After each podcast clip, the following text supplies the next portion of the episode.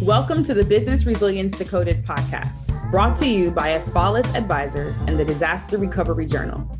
Crisis management in today's world is ever changing, and this podcast is our commitment to help you navigate successful outcomes for any crisis you may face. I'm your host, Vanessa Matthews.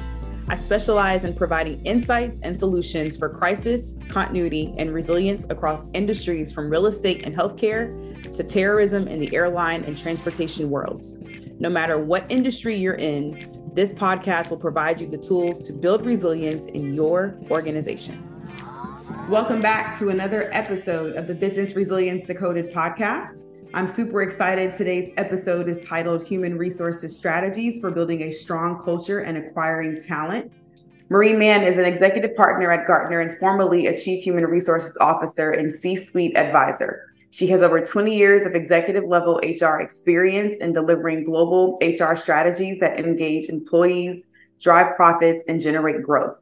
Her specialty and passion is in fostering collaborative teams and environments that strengthen partnerships and achieve goals and developing programs, policies, and procedures that attract, retain, and develop top talent. After a career defined by transformation, change, and disruption, she now advises and partners with her CHRO clients across a variety of industries to support them in ex- executing their most important priorities. So, with all of that being said, Marie, welcome to the podcast. Thank you. Welcome. Delighted to be here. It's wonderful to have this opportunity to chat with you today. I'm so excited. I haven't seen you in person in a while, but I was so excited that you answered the call and said yes. Um, you know, as as I was thinking about having you as a guest, there's so many things that are happening uh, in the business world from a talent perspective, and I'm excited to dive in. So, um, top question for you What are board of directors asking of HR leaders that may be different than what you've seen in the past? Well, you know, one of the positive aspects during the pandemic is that it really raised the visibility of executive HR leaders. Um, as I speak with clients, it's very clear that their boards are expecting more than ever from them. And while in the past, a lot of the HR's board interaction was really around compensation related issues, there's just so much more of a focus on human capital. You know, boards really expect that their CHROs are truly going to be enterprise wide leaders with a focus on human capital. And it's really the CHRO's role in some cases to kind of you know, maybe subtly educate the board about what some of those talent implications are. And so one of the advantages of working for an organization like, uh, Gartner is we have access to a lot of resources and tools that support our clients. And we have some research that suggests that 52% of the board members we surveyed indicated that workforce issues like hiring, retention, and training are big, big priorities you know, equally, they really want the CHRO to help incorporate um, the metrics and, you know, human capital metrics into decision making. So there is certainly an expectation that CHROs will be more data driven and be able to tell the talent story through the data. Um, big focus on people, succession, um, what's going on, you know, what are we doing to develop the future leaders of the organization? And what are we doing to keep the culture going as this world is changing around us? So i think that the board expectation is that chros will be really on top of this and they expect answers recommendations and they want that chro to really have a voice at the table. Yeah. Well one key thing i heard you say is that due to covid uh, this has elevated the role of CHROs from a, a, a board perspective. And unfortunately, sometimes it, it, takes a pretty disruptive crisis for things to change or for people in key roles to have the visibility that's, that's needed. Um, but I'm also kind of glad to hear that because I think we can now prioritize people in a way that may not have been done previously. 100%. It's wonderful. And you're going to hear more of that with this podcast, I'm sure. so you kind of touched on it a, a little bit, but what are some of the trends that you're seeing from an HR perspective? Well, you know, there's a lot of trends that we track, but, you know, I thought about in answering that question today, there's four things I want to talk about. Um, and the first is what I would call future of work or flexibility or hybrid work, because people are now working differently. You know, when you think about it, um, for decades, that even decades like predating electricity, knowledge workers went to work someday or somewhere during daylight. They got up, they got ready, they got on a plane, a train, a bus, an automobile, they went to an office, and there was a big separation between their life and their work. And certainly um, in my work lifetime, I saw this starting to shift when employees were given laptops and they started to take work home with them. And we started talking around the same time about work life balance, right? And I mean, I can certainly remember um, in the C suite trying to, you know, sell the idea of, you know, having telecommuting policy so we could allow for some flexibility for people who wanted it or needing it you know thinking about that more as a recruiting and a retention tool you know as an example and not just exclusively for this group but like thinking about you know 30 years ago you know women going back to work you know how do we how can we attract younger moms you know who are quitting and give them some flexibility? So that was you know one way to try to solve that issue. But if you think about today the tides have completely shifted right? The pendulum swung from one side to the other. We worked that way for a long time, and then it came to a complete halt when the pandemic hit. And, you know, we all figured it out. You know, we all, you know, adapted pretty quickly. And we certainly have research to suggest that productivity really went up. But so did other issues like burnout and mental health issues and, you know, that inability to really separate work and life. And so now we're past the pandemic and organizations are really trying to figure out what does this look like longer term? You know do we bring people back full time or opposite do we lead with complete flexibility? Or do we do something in between that requires a few days a week? And if so how many days and what days and for what purpose?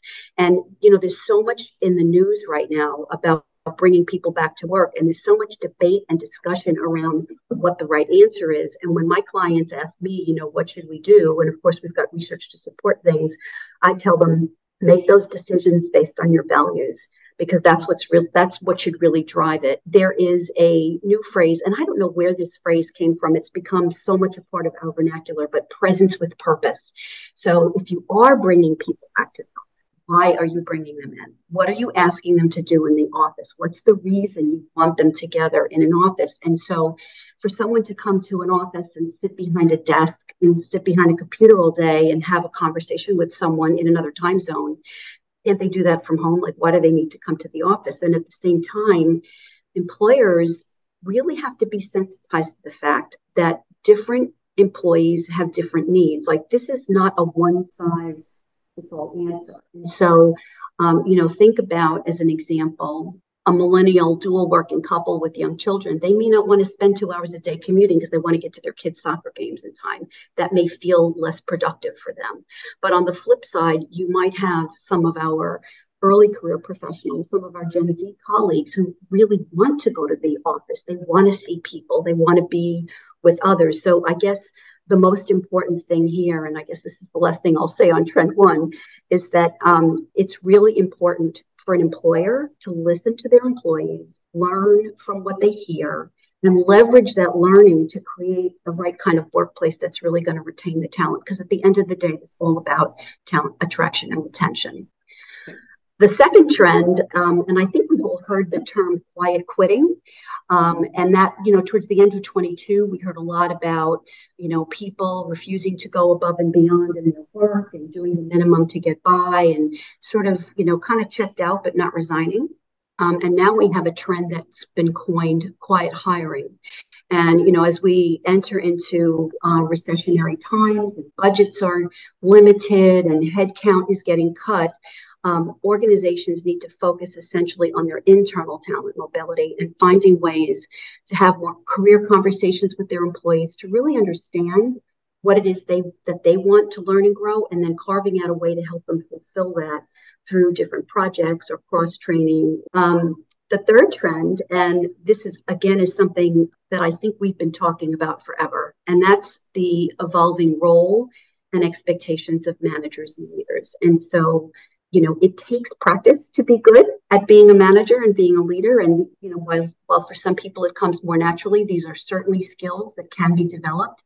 And i feel like you know this is a topic we've been talking about certainly through my whole career. You know how do we train our managers? You know we heard always used to hear you know people join companies and they leave people. So why you know one could argue that the role of a direct supervisor really plays a big role in engaging their employees. A good manager will keep people even in difficult times, but a not so good manager will lose people even in the best times. You know, what does all that mean and how is it different? I think for the first time in our lives, we're talking about an expectation for managers to play more a more human approach to how they lead other people. And what that means is really being more self-revealing and more authentic, more vulnerable, more empathetic, and more adaptable. And so we could do a whole podcast on this topic, but I just wanted to like that one as a trend. Um, and then the fourth one I would say is around evolving the employee value proposition, right? And that's really about why do people come work for you and why do they stay? We've talked about this for years in terms of you know features. What do we give people? We give them salary and benefits and maybe a cool pool table in the lobby or free food. There's it's features right? And what it the shift has really become more around how does an employer make someone feel and engage them in a way that they want to stick around and so people want to be seen as people, not just workers, and bring their whole selves to work. So they want to feel that someone cares about them. They want to feel understood. They want to feel like they have some flexibility to work on their own terms, and they want to feel invested for a company that really has some purpose. Um, you know, and again, this could be a whole topic, but anyway, long-winded answer to your question, but those are the those are the things that I'm seeing a lot over and over again. Yeah, no, I love that. So, just a quick recap. So, the top trends that you're seeing from an HR perspective the future of work, quiet hiring. I love that one. Um, the roles and expectations of managers and, and leaders, and then e- evolving the employee value proposition. Um, which is powerful. And as you said that, one thing that kicked up in my mind from a marketing perspective is benefits sell, but features tell, right? Mm-hmm. so to your point, you know, it's really marketing and it's really about going back to the values like you mentioned uh, make decisions with your values. That's powerful. Yes. Um because yes, it is. be the core focus. And i also loved what you said when you were talking about the future of work uh, presence with purpose. I saw um, a, a tiktok and it had a young woman uh, sharing a photo of her office and she was required to be in the office but no one else was there. And mm-hmm. so she mm-hmm. literally why am i here and no one. I'm literally in the office by myself.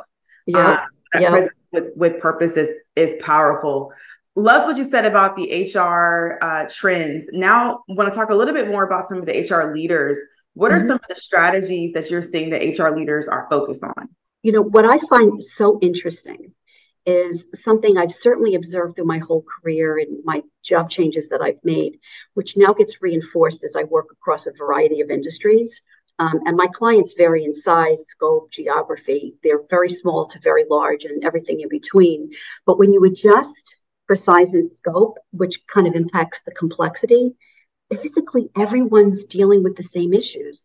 How do we attract? How do we develop? And how do we keep people? So talent attraction and retention I, I, think it's on it's in everyone's strategy period full stop i mean we are living in a very very competitive talent landscape and even though we're hearing more about layoffs and downsizing, the reality is it's still competitive out there. So strategically, I don't think there's a company that I've observed who's not focused on either their uh, their brand to attract people into the organization, to build pipeline, and then all of the right strategies to onboard effectively and really engage people early in their tenure you know every organization has to be on top of what of knowing what's on the minds of their employees. So you know what do they want? What's going to keep them there? And again and i've said this before and it's it really is a theme and something that's really changed in hr this is not one size fits all. Gone are the days where we could have a handbook and treat everyone the same. It's not that way anymore. And segmenting different employee personas or stakeholder groups and really being very specific about how the company markets to these people internally and externally. Very, very important. The other strategy is around employee experience. And this, uh, you know, I like to call it the balance of high tech and high touch. And what I mean by that is, you know, the technology is there as an enabler so that you can have more human connection. And so, you know, in the talent acquisition process, as an example, it's really easy and user friendly when people apply for jobs. And it's table stakes. You've got to have technology that works in a recruiting environment. But at the same time, people still want to have that connection to other people. So they want to do it fast and they want to press a button and they want to apply for a job, but they also want to have human connection. And so again, that technology really enables those recruiters to be freed up to spend more time getting to really know these people and, you know, air quotes, courting them, if you will, um, to figure out are they the right people? And then somewhere in that evaluation process, the power shifts to the employee, to the prospective candidate, and that that talent acquisition person is really doing more to try to figure out how do I attract them based on what I've learned about them to bring them into my organization. And so, you know, once they're on board, technology is going to play a really important part. Again, high tech, high touch. That technology is the, you know, air quotes, the paperwork that we used to do, right? So there's more time for humans to connect to one another. And so really think yeah, and thinking about how do you use that technology, you know, to make it easier for people to have more human connection. So one enables the others. Um, and I'd say the last thing is on strat from a strategy perspective is corporate culture. And I think this is a really interesting topic. You could do a whole thing on this. People want to have corporate culture even in the virtual world. And there seems to be a lot of concern about can we still maintain our corporate culture when people are not together all the time? And, you know, if you ask me personally, I, I think we can, because I think culture is ultimately about how people treat one another. And if you think about it, a company that for example, values teamwork and collaboration, they're going to do everything they can in the virtual world to keep that teamwork and collaboration going. Oh, yeah. We are nine years going as a 100% virtual company. And for everyone that's here on the Asfalis team, it's primarily because of the values and, and what we believe yep. in. One last burning question for you. So, when I think of risk management, everyone is responsible for risk, right? While there's a chief safety officer, uh, you know, a head of security, a head of enterprise risk, at the end of the day, every employee has some accountability or responsibility for it.